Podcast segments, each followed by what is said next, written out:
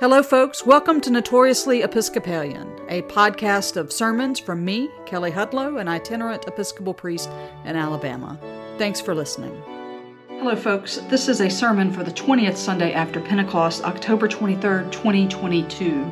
It's a bit shorter than normal because I am on the road in Nashville this weekend, but this is a sermon that was written for the community of the Episcopal Church of the Messiah in Heflin, Alabama. The principal text for the sermon is Luke chapter 18, verses 9 through 14, the parable of the Pharisee and the tax collector praying in the temple. May I speak in the name of one God, Father, Son, and Holy Spirit. Amen. Amazing grace, how sweet the sound that saved a wretch like me. These are the opening lines of one of the most well loved hymns in Christianity. The words of this hymn date back to 1772 and were written by an Anglican priest named John Newton. Newton wrote the words to accompany his New Year's Day sermon in 1773, and it may have originally been a chant without any music. It would take another 70 years for the words to be set to the tune that we're so familiar with today.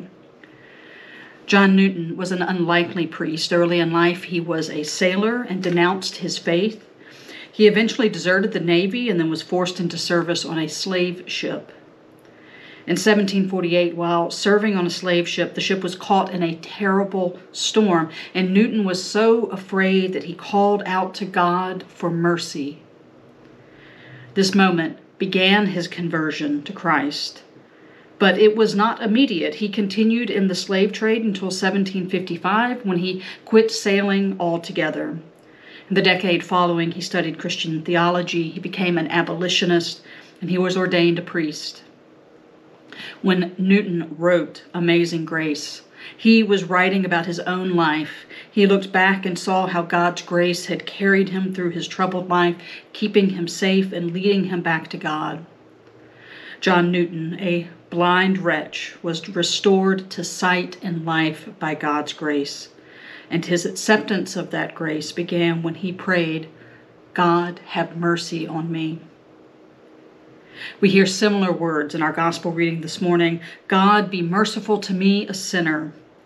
These words are prayed by the tax collector in the temple and are as simple and as powerful as the words prayed by John Newton. The parable tells us that with these words, the tax collector leaves the temple justified. There is no indication from his prayer that he repents of his corrupt ways. The parable does not tell us that this prayer changed his life.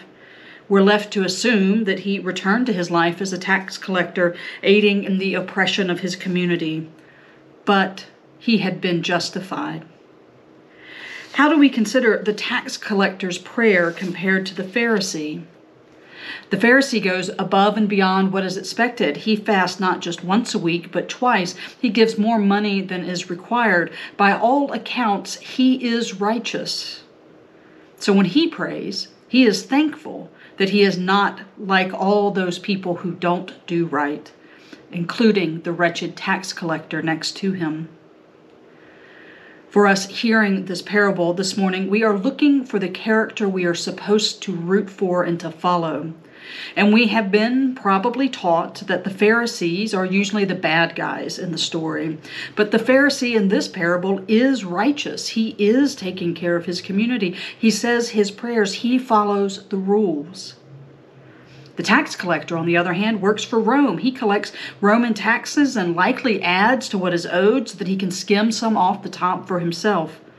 He is betraying his community. He is helping to abuse and oppress his people. And while he prays for mercy, he gives no sign of repentance or change behavior. But yet he goes down justified. So it seems he is the good guy who got it right. But parables are rarely this simple. Look what we just did. We decided that the tax collector was more deserving of the two, and by doing so, we suddenly sound like the Pharisees, except our prayer is, Thank God I'm not like that try hard Pharisee always judging everyone. We have fallen into the trap set by Jesus in this parable.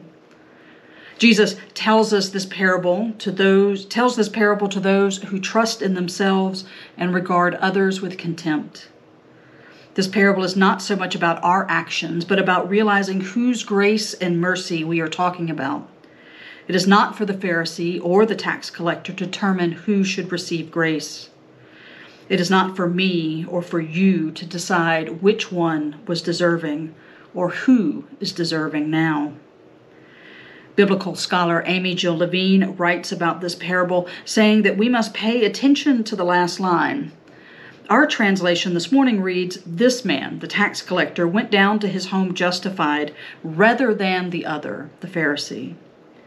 The preposition used here is para and can be translated in several different ways. It can mean rather than, like we hear this morning, but it can also be translated as alongside or next to. If we consider this translation, the last line would be This man, the tax collector, went down to his home justified alongside the other, the Pharisee. With this understanding, we hear in the parable that both the Pharisee and the tax collector are justified by God's grace. I think this translation gets us to the heart of what this parable seeks to teach us for over 200 years, we have been singing the words to Amazing Grace, and at least here in Alabama, everybody seems to know it, Christian and non Christian. It's the hymn that we can go to and sing when we need to grieve together or pray together without worrying about prayer books or hymnals. It speaks to that moment in our lives when we felt God's grace, and it speaks to our longing to trust and believe in that grace to sustain us. Our parable today and our well loved hymn both teach us that it is God who decides how and to whom grace is given, and that our trust is better placed in God than in ourselves. Amen.